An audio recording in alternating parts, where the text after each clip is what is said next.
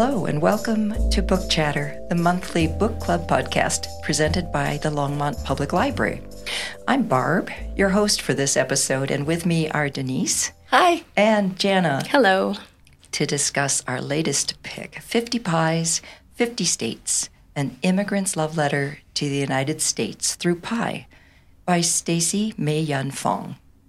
And folks, you can relax. There's no spoiler alert this time. It's just us gushing about pie and this wonderful cookbook. But before we dive into 50 pies, 50 states, I think it'd be great to share what we're all reading at the moment or hoping to dig into soon.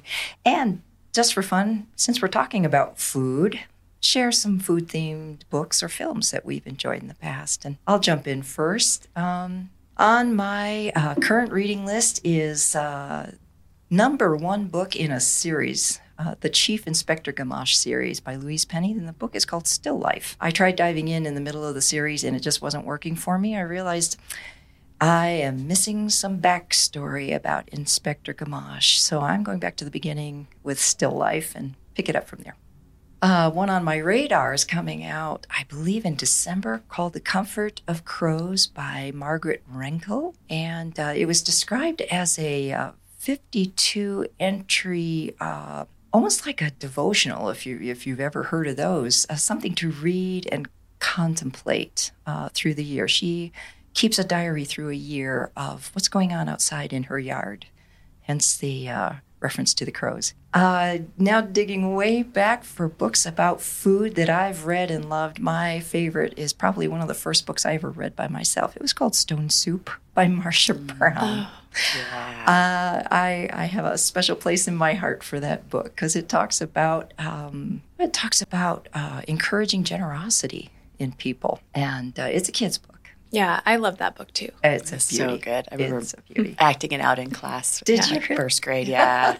How cool. And uh, the second that came to mind is one I actually did a book bite on a couple of years back, uh, "The Cooking Gene" by Michael W. Twitty, and uh, it it is uh, it's an amazing book. It's uh, described in the uh, publisher's blurb as a journey through African American culinary history in the Old South, and in this book, Twitty traces the path of his ancestors, black and white, through the crucible of slavery to show slavery's effects on our food today. It is a fascinating read. I encourage you to read it. It's uh, The Cooking Gene by Michael Twitty. Couldn't uh, turn down the chance to talk about some films since uh, part of my gig in the library is choosing films for the library. So, what jumped to mind was uh, Jiro Dreams of Sushi. It's a documentary from 2011. Mm directed by David Gelb, and uh, focuses on an 85 year old, I would say, perfectionist uh, sushi chef and his sons are in his employ. They have a tiny, tiny 10 seat sushi restaurant in uh, Tokyo. And it is the first sushi restaurant that ever got three stars from Michelin. So it's an amazing place and a, a just uh, an amazing story. And finally, Sideways, uh, 2004 mm. comedy road trip film based on Rex Pickett's novel of the same name. This was a breakout film, I think, for uh, Paul Giamatti and also Susan. Is it Susan O? I can't remember. Yeah, I think yeah. that's right. Yeah. Anyway, yeah, quite a breakout film for them. It's uh, quite the story, yeah. and it actually uh, spiked sales of Pinot Noir yes, in the US and elsewhere. It's really quite an influential film. Denise, how about you? So, as far as reading now or about to or whatever, I have one that's called Trans- Transformational Dog Training. Mm-hmm. Um, actually, a patron came in. I was like, Can you get this book? And it's one of those every now and then, I'm sure we've all had that experience at the desk where a patron says, I want to get this book. And you start looking it up and you're like, Oh you know, I must also have this. And mm-hmm. so I did. Uh, haven't cracked it open yet, but that's one of my one of my things. Uh, dog behavior training, especially as it relates to um, 4-H and helping kids mm. and helping others with their dogs, but also doing it in a way from their perspective. Like, mm-hmm. how does the dog think? Not how do I think? What do they need? Not what do I need? How is it a partnership? So I'm looking forward to doing that. And the one that came to mind as far as cooking was a square meal. Mm. And that one, it's it's called a Square Meal A Culinary History of the Great Depression. And that's kind of one of another time period that I'm very interested in. Yeah. So um, it's by Jane Ziegelman, and it, it illustrates, it just goes through a lot of different layers of the Depression as it relates to food, whether it was uh, help from the Red Cross or lack thereof for a very long time, um, government going back and forth between wanting to help and not wanting to help, and why not wanting to like enable people to be lazy, certain perceptions, the creativity that had to come from limited ingredients and from also having some drought, whether it was the Dust Bowl or things like that, um, lack of money, just how the whole thing tied in. and some of the uh, cookbooks and government recommendations, they actually hired people who would take like, okay, here's here's what's being rationed and here's what's available, and how do you make a pie with no butter and no apples? And there's actually one that I found in another book called Baking Yesteryear, and it's by B. Dylan Hollis. He's Oh, a yeah, he's uh he's on YouTube and TikTok. And he loves old cookbooks. And so he actually did one. I remember that was, I believe, saltine crackers. And there was a way to make it to taste like an apple pie. And he's very honest about this was, this is bad. um, or this is really good. And he was like impressed with how it did taste like an apple pie. So th- ways that they could not just not just subsist, but maybe have something a little more interesting from time to time, kind of address a little bit of a mental health piece during the depression. Right. So it's really great because a lot of different perspectives. And I wouldn't mind rereading that one again. Hmm. As far as movies, the first one that came to mind was Julie and Julia Oh, yeah. Um, because I've always been interested in Julia Child. I thought she was very entertaining. And so that perspective of someone relating, even though she's never met this very famous person, but trying to mm-hmm. connect and better herself, I guess. Mm-hmm. It was an interesting movie. yeah. Jenna, how about you? Uh, yeah, so I just started reading um, Lauren Groff's new novel, historical fiction called The Vaster Wilds. And I, I heard a lot of really good buzz about it. Um, I like historical fiction, and it's about a, a servant girl that escapes during the starving times uh, from the colonies and just flees into the woods. And I haven't gotten super far into it, but it's a survival story. I'm very um, engaged in it already. Hmm. Uh, so I think these are good times, I think, to get into stories and kind of take our minds off a lot of things that are happening mm-hmm. Right. in the world. Just have a break from that, and it's it's very engaging. Her writing is is beautiful. And regarding cooking, I also I wrote down for a book. That reminded me a little bit of this book. Also, Julie and Julia, My Year of Cooking Dangerously, mm-hmm. which was a book before the film, which mm-hmm. both are really good. But I liked that both of these, both this book that we're going to talk about today and Julia and Julia are about going through a difficult time in your life and uh, using food to kind of reposition yourself, I guess. And because she, the Julie Powell, it's sort of her her memoir of that time where she was in a dead end secretarial job. And so she decides to reclaim her life by cooking um, every single recipe in Julia Child's 1961 classic, Mastering the Art of French Cooking. And uh, same, same same kind of story with with this book of the author um, deciding that she wanted to create and bake a pie for every single state in the union after after going through a difficult period in her life. And then regarding films, my one of my all-time favorites is Babette's Feast. Oh, and maybe everyone's already seen it, but mm-hmm. if you haven't, it is an Oscar-winning film. It is a layered tale of a French housekeeper with a mysterious past who brings quiet revolution in the form of one exquisite meal to a circle of starkly pious villagers in late 19th century Denmark. And having lived in France as a student with a family and being introduced to a different mindset about food, I feel like, than what we have in this country, uh, which is more about savoring and pleasure and like slowness. Yeah. Um, definitely. And I like the juxtaposition of the the stark northern European uh, landscape and mindset with this French woman that comes in and is like, let's let's just really like taste this and experience the pleasure together. Um, and food bringing people together. So it's just yeah, it's a beautiful film. Absolutely is. One of my faves too. Nice. Well, let's uh, dive in with a little bit of information about 50 Pies, 50 States author uh, Stacy Mei-Yan Fong. Stacy was born in Singapore. She grew up and developed her love for baking and deeper love for America in Hong Kong with frequent travels to the States during her summer vacations and her constantly listening to Dolly Parton and Bruce Springsteen. Mm-hmm. Gee, that's quite a flavor. she eventually made the journey over to America for college at the Savannah College of Art and Design in Savannah, Georgia.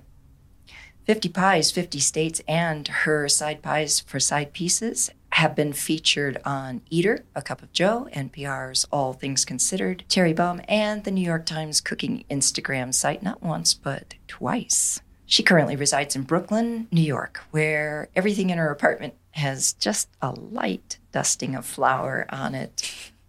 And here are some things Stacy loves about America in no particular order.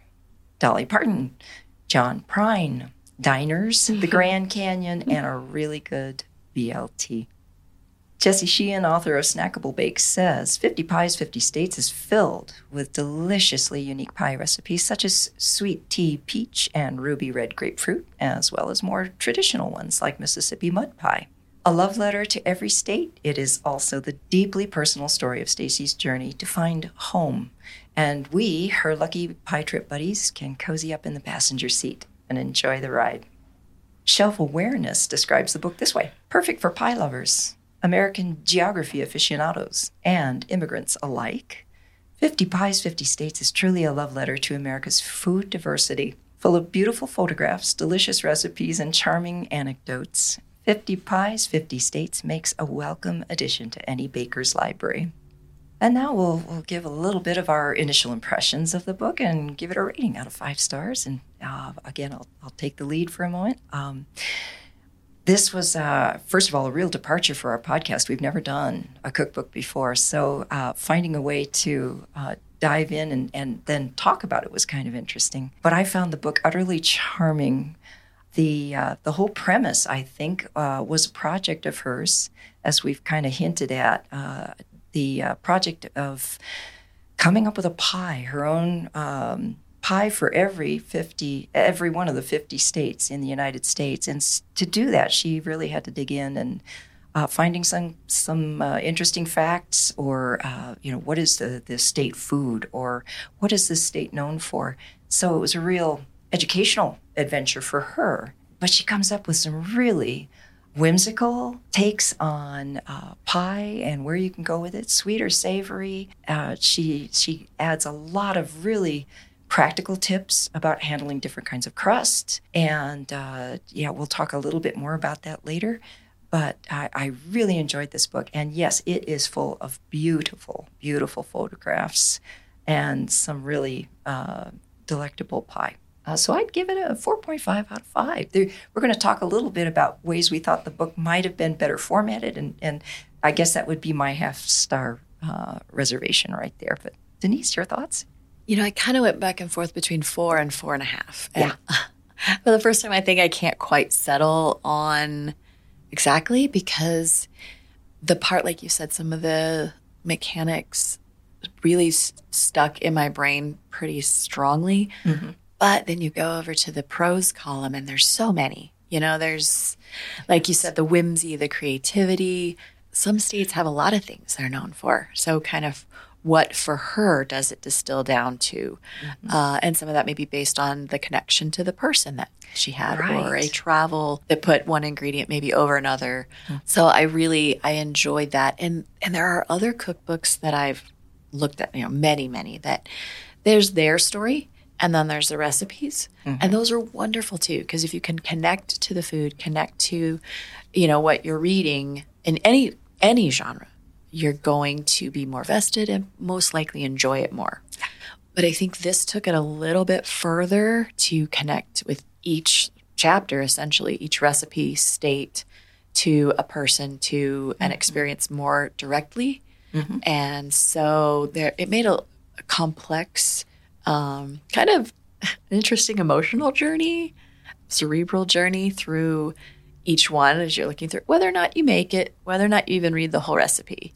uh, maybe to, huh, would I want to visit that state? Or I didn't know that. Exactly. So there was a lot of a lot of parts, and I really enjoyed that that aspect. So, Jana, how about you? Yeah, I give it four stars. I didn't read, if I'm honest, like all the things about the friends related to each state because each each um, state has one section on the history of that state, mm-hmm. and then also talking about the foods related to that state and what's grown there and the culinary traditions of that state, and then that weaves into the discussion of how she chose those foods for the pie because everything has to be rooted in the local foods and the local traditions. And so then she goes into the recipe. And then after that, she has a section on the, the folks that she knows from that state um, or that have some kind of relationship to that state. And I was a little bit, I wasn't as interested in that. I think it's sweet, but. I didn't like, uh, you know, I what I did enjoy the part about the history of the state because I haven't studied the history of each state in depth. Yeah. Although, I mean, it's it's like a very, um, it's very elementary. But for me, I'm not the best history student, so I I enjoyed that. And I, but I what I really like is the culinary history. Yeah. I've always been interested in that, and just hearing about the different immigrants to different areas of the country, what they brought with them, what informed what they were going to bake. So I found that interesting. I I did um, think she is a helpful guide if you haven't baked uh, pie before. She's very encouraging. I like her tone, and so I think this is a a good um, a book for someone to get started, but also interesting for someone that is more um, advanced and adventurous baker because it it has both in it. So, going on from this point, I thought it might be helpful for our listeners to understand how, how did we get to uh, reviewing a cookbook and and what what exactly was our approach? And what we ended up doing was sort of a there's a, a cook the book kind of book club where people gather together specifically to talk about cookbooks. And the approach is that you all agree on a book and then each member tries a certain dish out of that book and you don't want to have duplicates so you discuss ahead of time well i'm going to do this recipe you do that one. So then you cook it and uh, hopefully you bring it all together in one place uh, to share it when you meet next. And uh, ours ours was not really well we weren't able to all bring our pies in together on one day and just have a pie fest. But uh, basically what we did was a cook the book kind of thing. Each of us picked a recipe uh, from 50 pies 50 states and uh, then cooked it and brought some slices in for the others to taste test and uh, so this discussion today is kind of growing out of what we thought about the book as well as the pies we ate Yeah. Also wanted to just mention that we had a staff member who had said, "Hey, you know, have you thought about a cookbook?" right And I'm like, "Kind of no, because it seems like how I mean, if it's just recipe and recipe and recipe, like what are you talking about yeah, what's the content?" but we said, "Hey, you know, we'll give it a whirl." So shout out to Steve for the suggestion, and I love the idea now of the um, the groups that you're talking about. Like, Right. that would be kind of fun to join. Could be a little bit intimidating or overwhelming, but also sounds pretty interesting, just from our little snippet of experience. Right.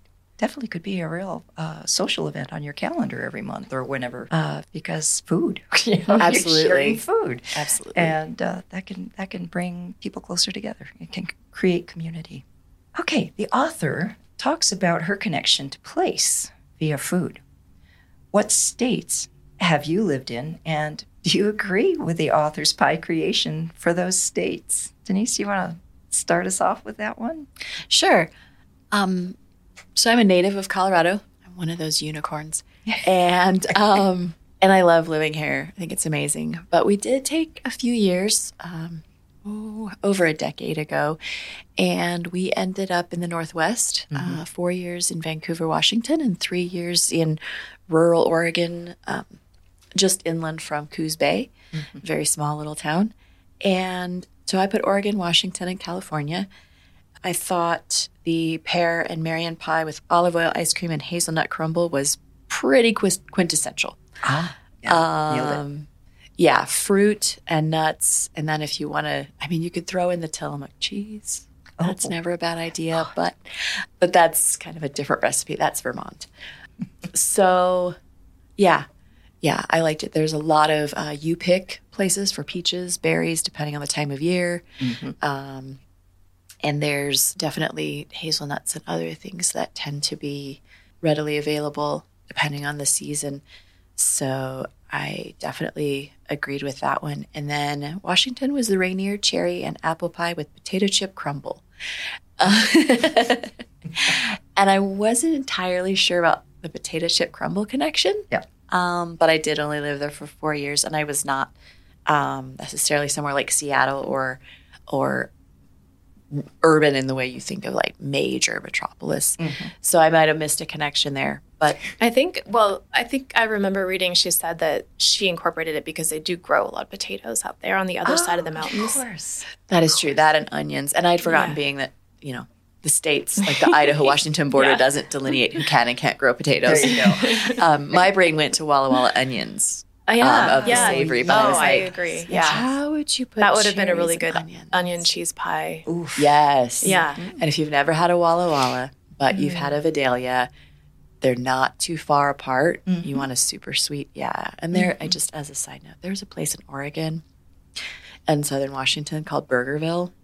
If you get a chance to ever go, their thing is they're only in a very small corridor of I five.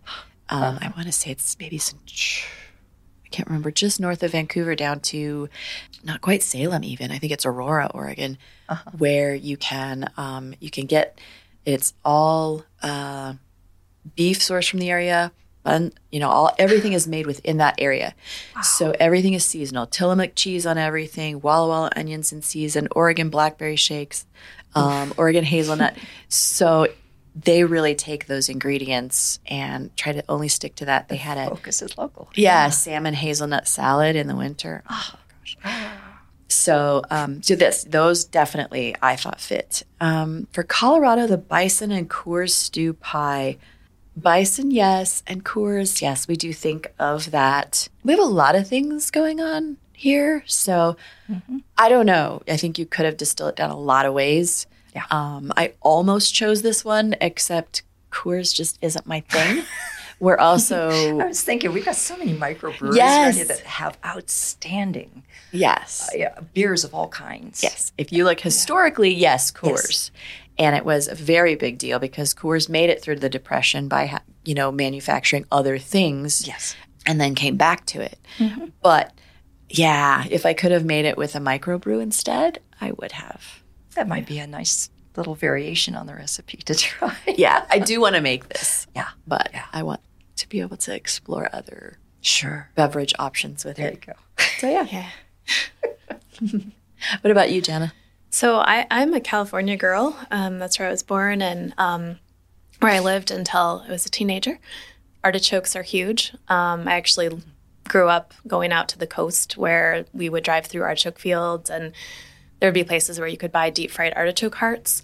Lucky. It was like, I, I don't find them very often, and they're one of my favorite foods, actually.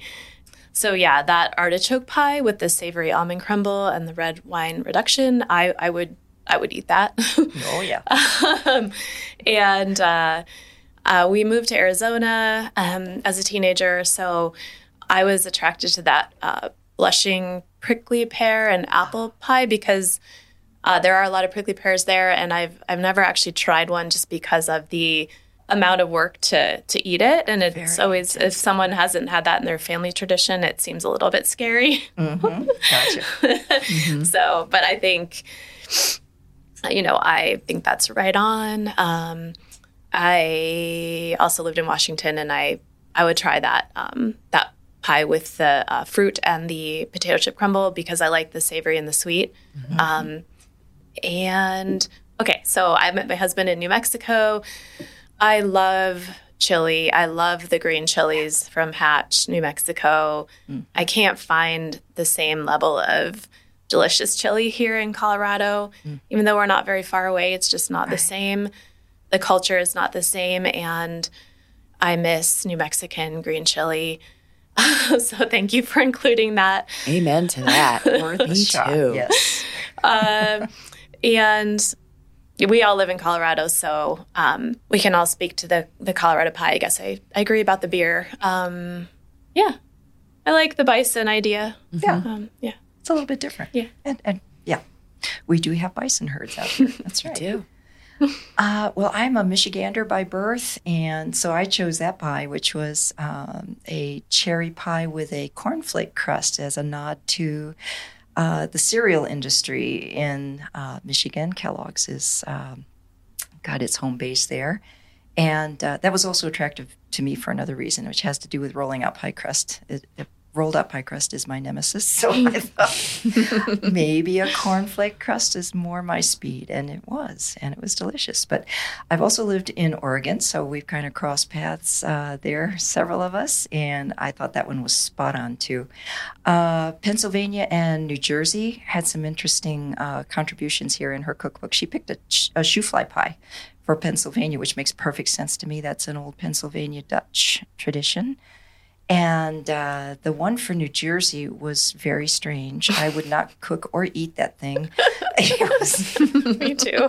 it's just, it looked like a, a- an idea for a sandwich thrown into a pie crust. And it just, yeah, not, not very attractive to me. Anyway, lived for three and a half years in Indiana. And uh, so I think the sugar cream is right on. That has a connection, I believe, with the Quakers or Shakers uh, who settled there in the 1800s. And finally, yes, I agree 100% on the Colorado bison and Coors. I would swap out some really nice brew from a local brewery uh, and give that a shot. But yeah, it does sound tasty.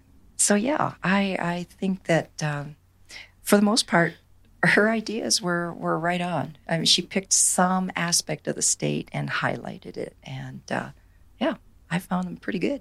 This book of pies, based on our 50 states, was written by an immigrant.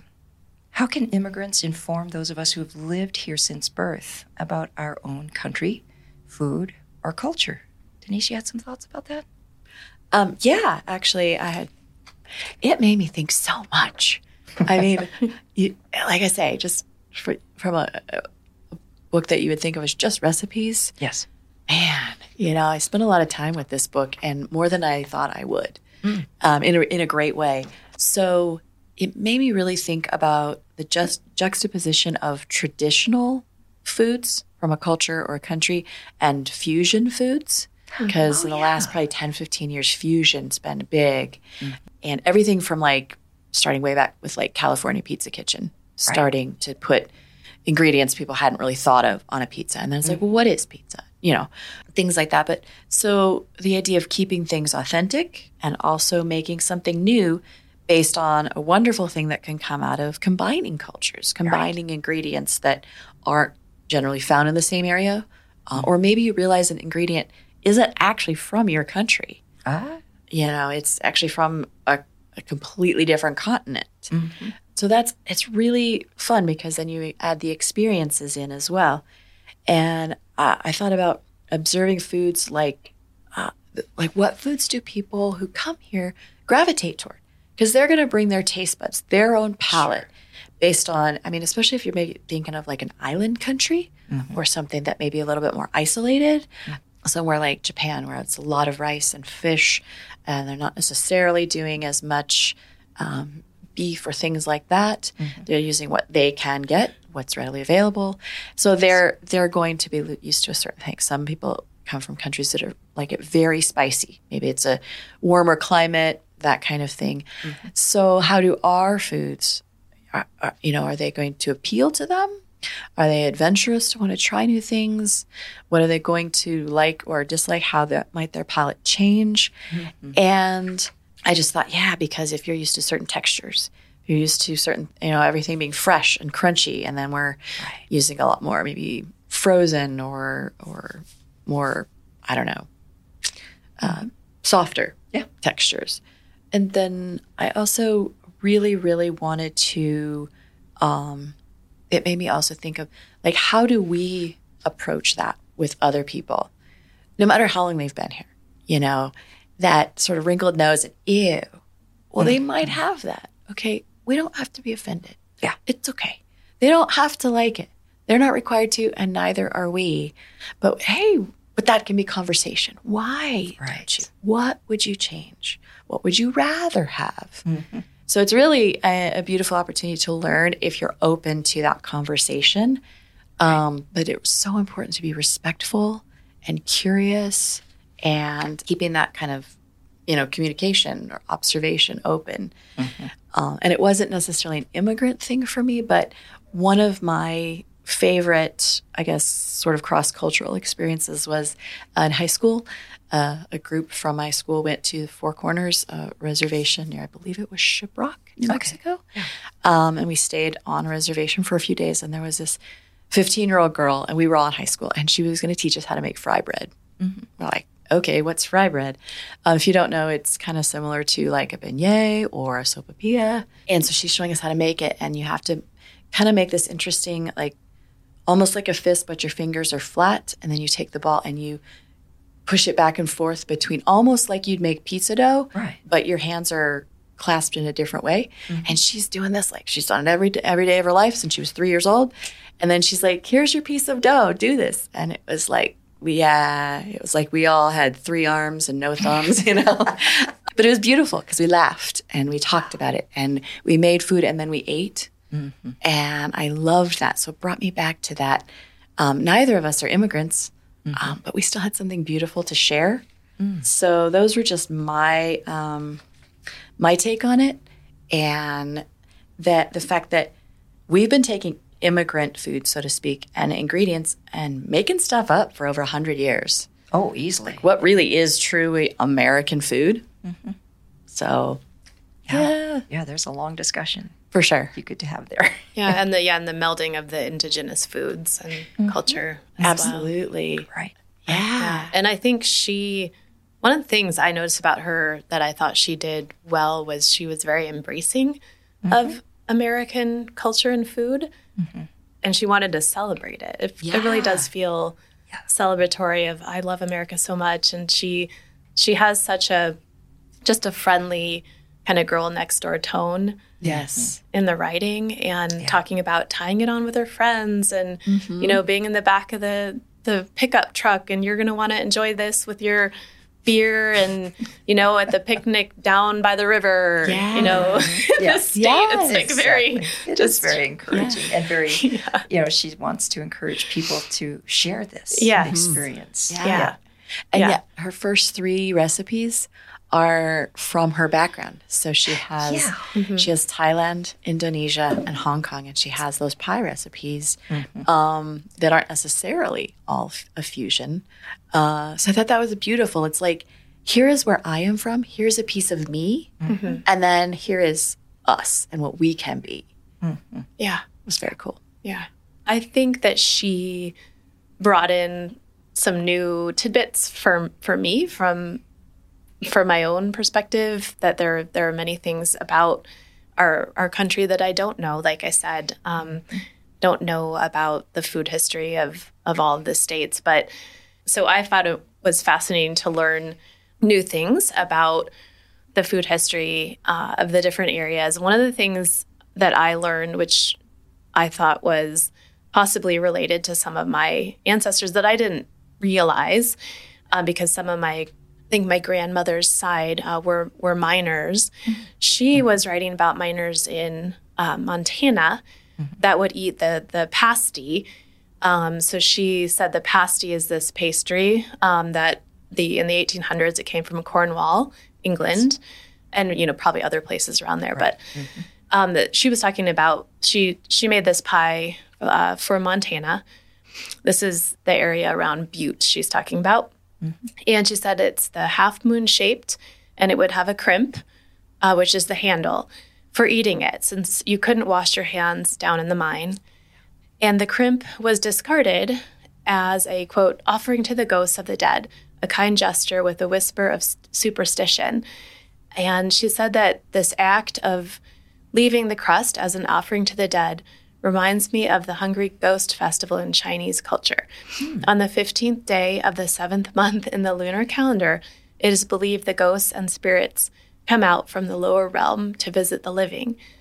The day before this, a large feast is held for the ghosts. People bring samples of food and place them on an offering table to please the ghosts and to ward off bad luck. The offerings are also placed at empty place setting, settings at tables to honor deceased family members, treating them as if they were still living.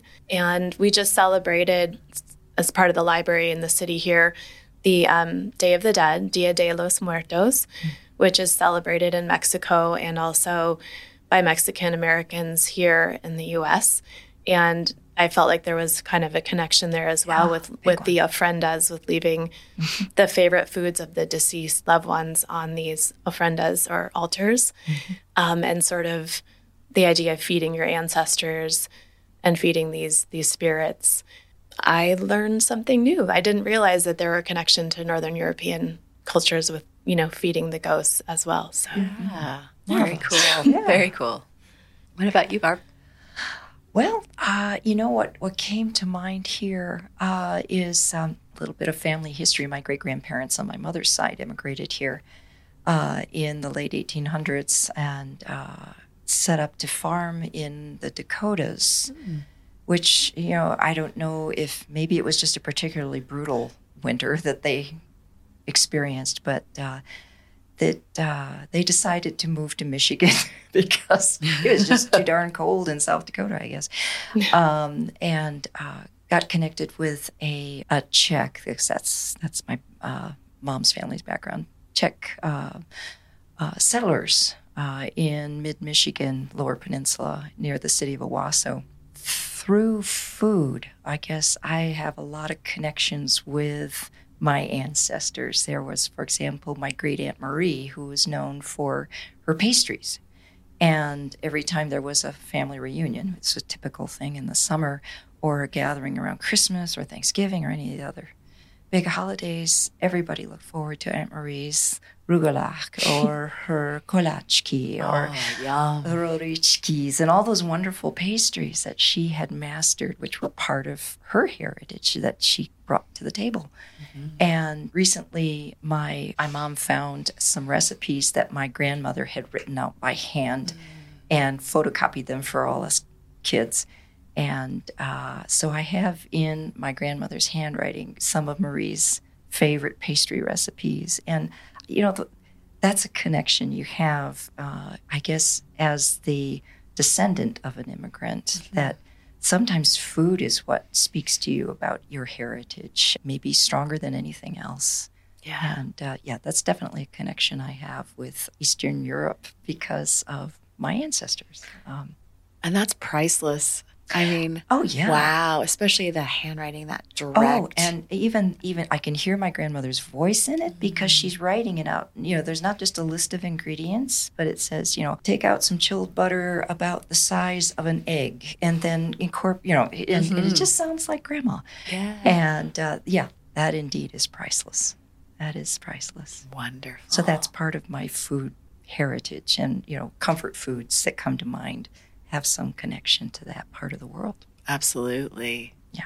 Wonderful. Our author, Stacy, decides to, quote, bake herself out of my emotional hole, close quote, by baking every recipe in the 4 and 20 Blackbirds pie book. Can you describe a time in your life when food helped to heal you emotionally or took on a larger significance in your life than just a meal? Yeah, I have a, a few. I can think of a few. Yeah. I like not to start like bumming everybody out um because this is not meant to be this is meant to be a happy occasion. Yeah. So i definitely so my father's side of the family is from new mexico by way of uh, missouri uh, and then east coast and then immigrating.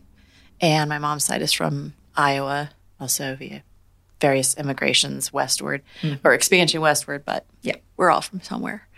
And so, but I lost my father in 2010, and that mm-hmm. was really hard. And uh, one of many things was well, first of all, my dad was a major introvert, mm-hmm. but every now and then he'd look you in the eye and he'd go, Come on, let's go to lunch. And you're like, Oh, because you know it's more than just we're going to a restaurant. Mm-hmm. And you could end up anywhere. I'm talking Ethiopian, talking Korean, mm-hmm. um, Japanese, Mexican, Peruvian. Didn't matter. You had no idea. Probably a little hole in the wall that might be like dimly lit. You might be sitting on the floor.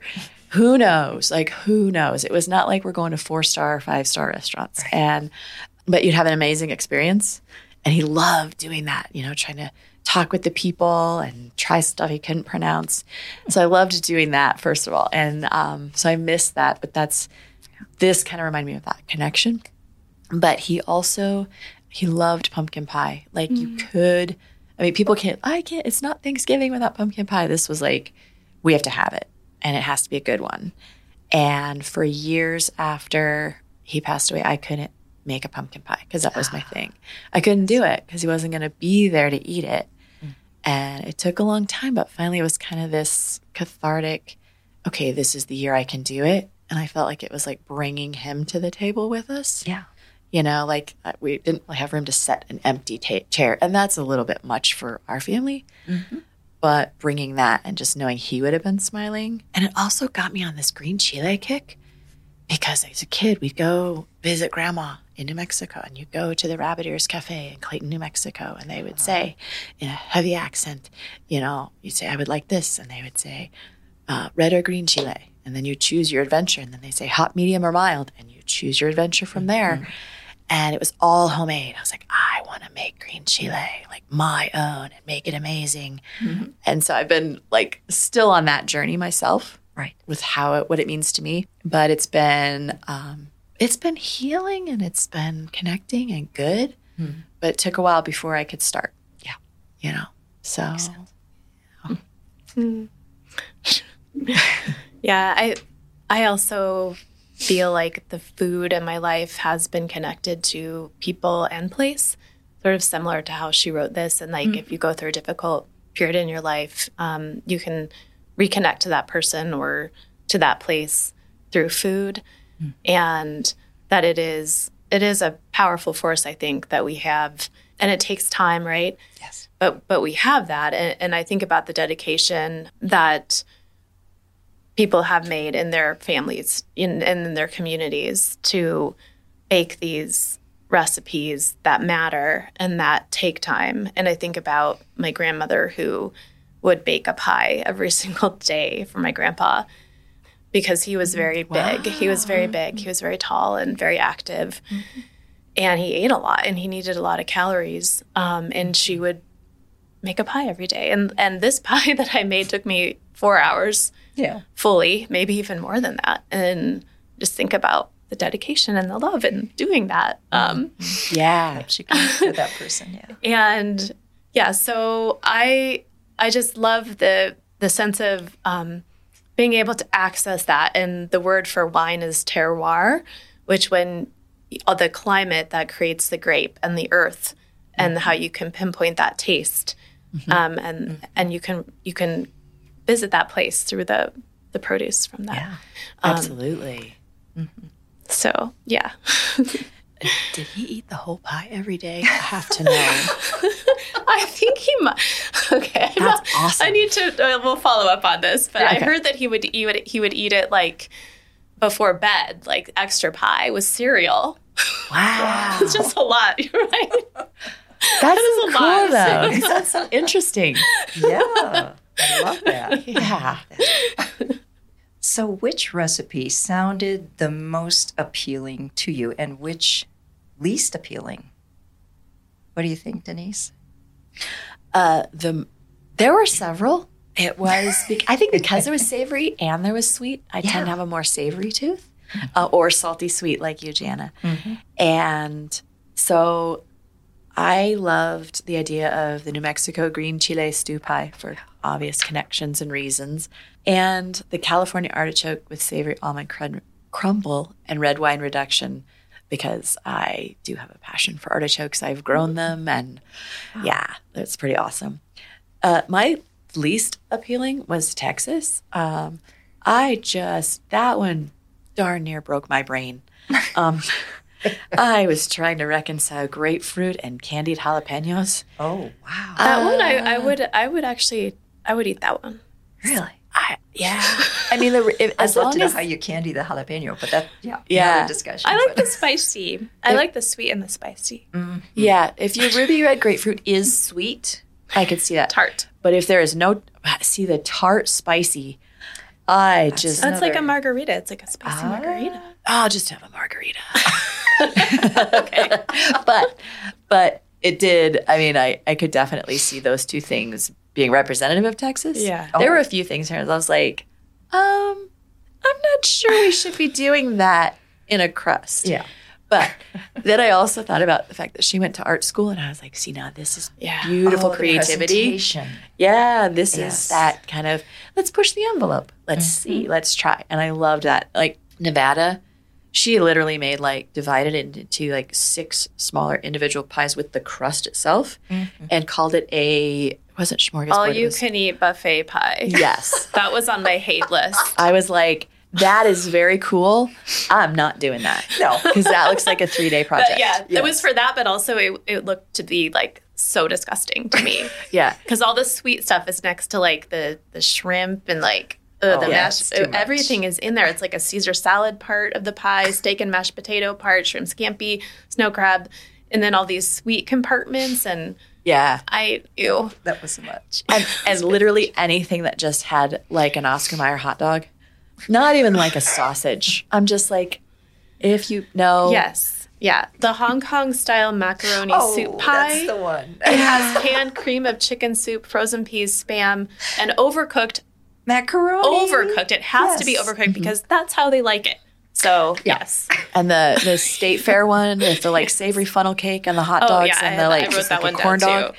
No, yeah, like Just- no, Looks like an accident. yeah, I no, feel it's like a heart attack waiting to happen. Right. Everything is deep fried. although I I would love to still see this as like an art exhibit in a museum. Oh. Like that would be an experience. Just looking at it and going, "Ah, Because I need to think about this for a while. Yeah. Except, yeah, the ones that just broke my brain. Yeah. Wow. I honestly, Oh though, gosh. I, I am planning to make to try the green chile stew and the bison, coo- uh, bison, Yeah, not yeah. coors, Not and the artichoke. And Those I, I wrote down one like that I want to try, but I didn't get to because I have actually in my freezer right now um, antelope and elk that um, Papa and um, my husband hunted. Mm-hmm. And so, yeah, she has a Wyoming elk chili pie Yeah. with Yeah. huckleberry sauce, and it has coffee, tahini, and maple syrup. So I Oh, thought that sounded really interesting, and I might want to try it with the elk in my freezer. Especially because elk is very quintessential, like this part of the country, and tahini is really, really, really That not. so out Yeah. there. so Yeah. that Yeah. fusion again. Yeah, but she, I think she's got a real eye for Yeah. creating things. Uh-huh. Um, so yeah, I, I will try it and we'll Cool. report back. Yes, please. yeah, please do. what about you, Barb? Oh well, I'm with you on that least favorite. Uh, that that Hong Kong style macaroni soup pie just sent me way back. uh, yeah, I, I think it's it might be kind of a good example. However, what we were talking about earlier with fusion, with uh, two cultures kind of colliding in a pie. But this this apparently is in Hong Kong. Uh, you know, macaroni soup is kind of a thing that, and it grew out of you know people living in Hong Kong taking uh, ingredients from the West Yes. and coming up with a whole different idea, a whole different take. And I cannot imagine liking overcooked macaroni, but maybe this texture she's talking about that's so comforting. Maybe. Well, I won't know unless I try. Yeah. I'm not going to try very soon. wow. Yeah. Um, and the uh, the one that sounded appealing, and I think we, we hit on this before, the the uh, Vermont apple pie with Cabot cheddar. Yes, I've always heard that apple pie and cheddar go so nicely together. And I've never tried it. And uh, so this would be fun to incorporate the cheese into the crust and, and see how that, that sweet and savory come together. And if you don't quite get that far, if the mm-hmm. crust isn't working, just make your pie and do the mm-hmm. top crust and just just lightly melt a little piece of cheese over top of it. Oh, my. That's that works too. Heavenly, huh? Yes, I'll have to try. for sure. You know, I thought it kind of made me think of like, wouldn't it be interesting to have a group of people? It's like, okay, we're going to make a pie. Everyone bring an ingredient to contribute. Like mm-hmm. you'd probably want to designate savory or sweet. Ah, Um, to start. yeah, but like bring something that like is your favorite or represents you somehow, mm-hmm. and just bring those, and then figure out how you would make a pie from that. So it's almost mm-hmm. like everyone's got their a piece of themselves in that, and then share it. So you know, kind of going back to what you're talking about with the the food club Yeah. type idea. But like, I don't know what I'd bring, but it'd be super cool to see what other people would bring to contribute. Right. And how it all themselves. comes together. Yeah. Well, as part of this project, we all chose one pie to bake. Which one did you choose and why? And how did it come out? And I'll, I'll start the ball rolling. I, I hail from Michigan, and I thought her, uh, as I mentioned before, the cornflake crust was a real nice out for me because uh, rolled pie crust and I do not get along. I've just never figured it out. And so, uh, but she combines, it's interesting, she combines both. Well, in the recipe, she, uh, she suggested using frozen cherries, so it's available year round. But a, a, a fresh cherry and then also dried cherries are mixed in to the filling which is a little bit different take that I've done before. And then uh, after you've assembled all that, you have the uh, cornflake crust coming together and you blind bake that. And she explains what that means. You're basically baking it before you assemble the pie and bake that. And that was pretty important step because I can imagine how soggy the crust Yeah. would have been if I hadn't I had to do that too for my pie. blind baked the crust ahead of time. Yeah, it was already still very absorbent, and you know the bottom crust kind of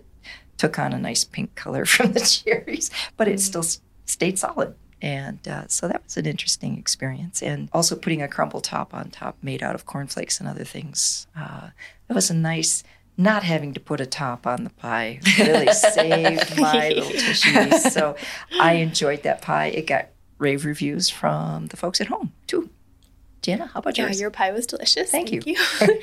uh, yeah, so I chose the Oregon uh, Marionberry pie with olive oil ice cream and the salty hazelnut crumble. I chose it because I've never tried olive oil ice cream and I was intrigued by that. And I love berries and pears. Something she did that was different was that I had to grate the pear. Um, and so she uses it like a filling yeah. and that macerates with the berries in the the fruit juice. I think maybe it was lemon juice in there and the sugar for 30 minutes. Um, it goes in there like Barb. I had to to pre bake the crust, and every time along the way, I had to make two crusts because it has a it's got a lattice on the top. Yeah. And every time you have to do the crust and you got to chill it. I did um, the butter crust with the um, she uses cold water and the apple cider vinegar, which I hadn't tried in the crust before. I really recommend her butter crust. She said, "Oh, I I recommend doing it with a pastry cutter or your mm-hmm. fingers." And I used the pastry cutter because I was following it down to the T. Yeah. And then later in the note, she's like, "Oh, you can use the Cuisinart if you want to." Oh, I'm like, thanks for telling me now after I spent, you know, this extra time. And so I had to learn how to do the lattice weave and I she has good instructions and it actually mm-hmm. made sense to me, but I was following her instructions in the book because I had never done the lattice weave. Mm-hmm. And the lattice weave, you know, after you roll out the second uh, crust, it has to chill. And then you have to, and she was like, I use a, a ruler to make lines. And I'm like, no, I'm not doing that. I just cut out my things, you know. You get to a point Yes. where you're like, And then, you know, she wants you to make this fancy egg wash where I had to get the blender out Oh, to boy. blender, you know, the the eggs and the water because it had to be pulverized or I don't know, whatever to this certain texture. So this whole pie was just extremely time consuming, but it was delicious. And I did not find the ice cream that she was talking about because I don't live in Portland. It's made by Salt and Straw in Portland. Um, but I decided to just get vanilla and then I sprinkled or I drizzled my own olive oil on it. And it was really good. And my husband made fun of me for putting fat, more fat on my fat. But at that point, does it really matter? I know. Like, it's all good. I yeah. I went to the website of the uh, ice creamery and they said that the when you have this, it's ar- made with arbequina olive oil, and that is produced up there. I think it has a grassiness to it, so it it's offsetting. It's just like a really good way to have those flavors together, the grassiness and then the creaminess. Yeah. Um, And I have to say, I, I really liked it. And it had a salty hazelnut crumble. So it added the saltiness with the sweet, and it was delicious. I agree. and the lattice was beautiful. It was. And and would you both make that again?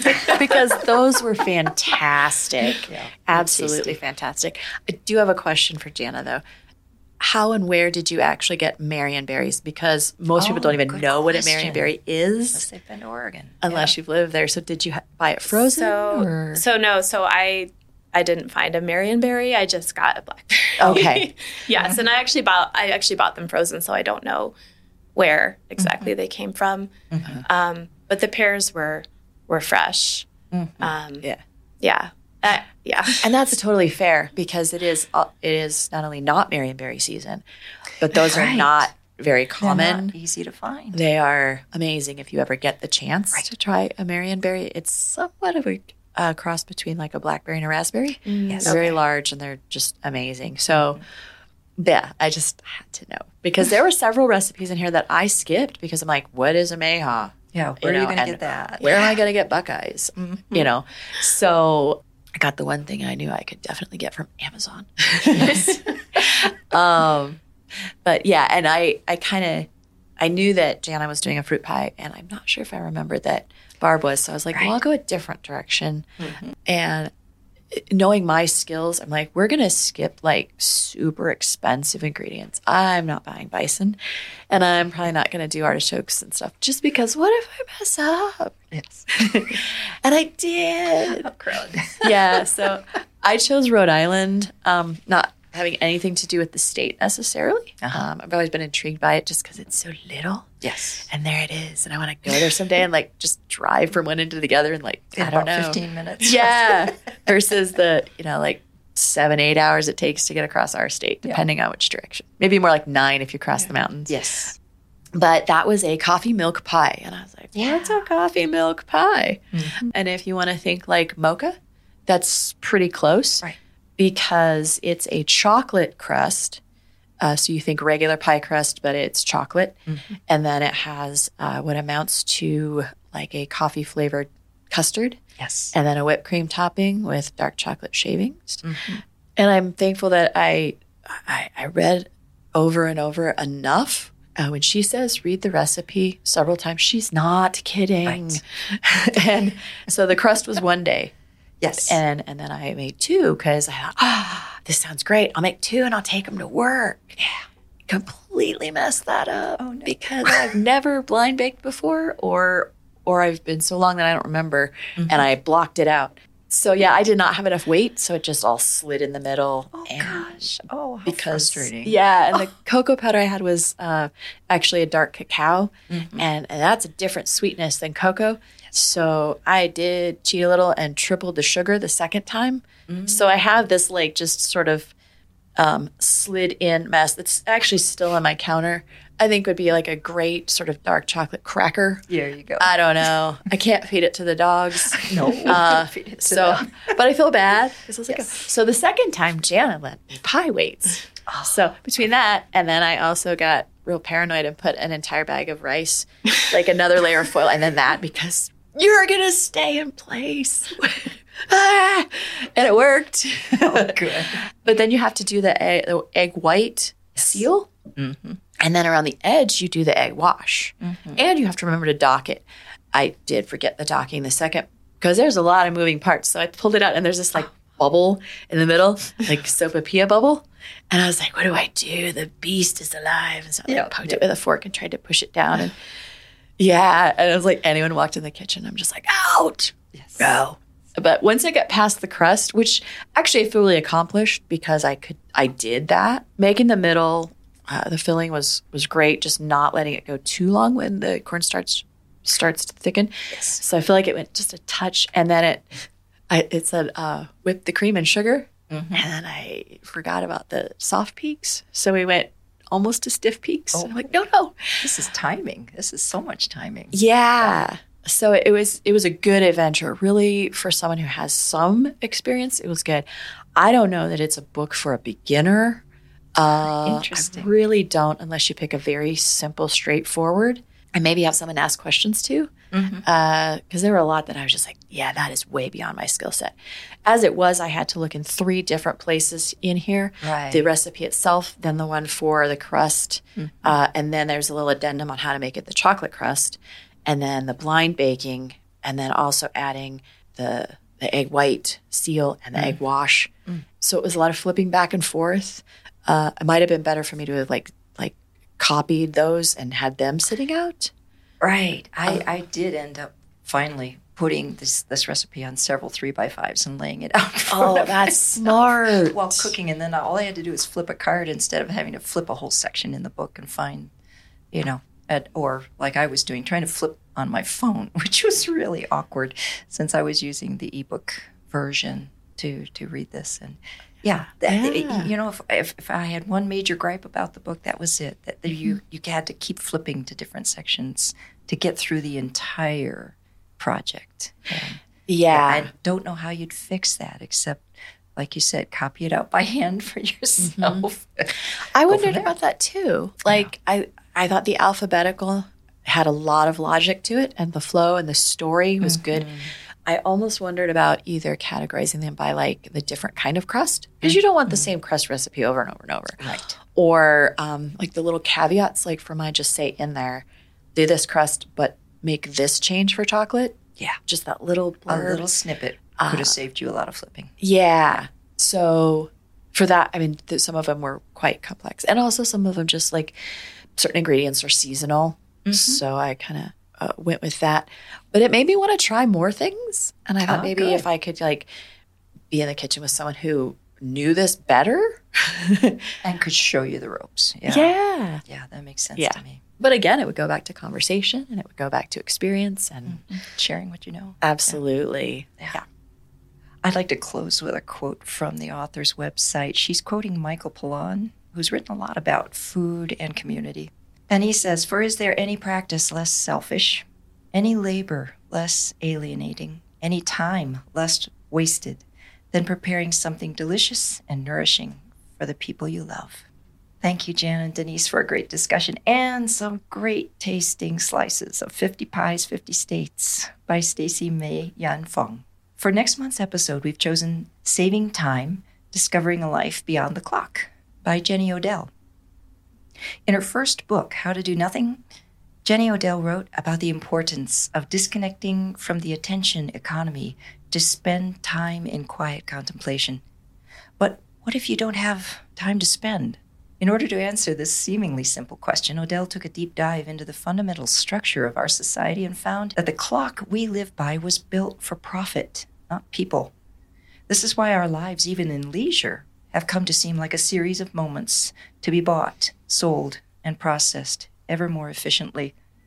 Odell shows us how our painful relationship to time is inextricably connected not only to persisting social inequities, but to the climate crisis, existential dread, and a lethal fatalism.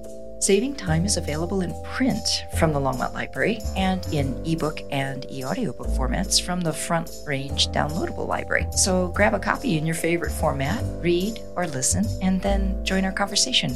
We'd love to hear from you. Please see our program notes for info on how to share your comments and questions with us. And thanks for listening to Book Chatter, the book club for busy people. Happy eating.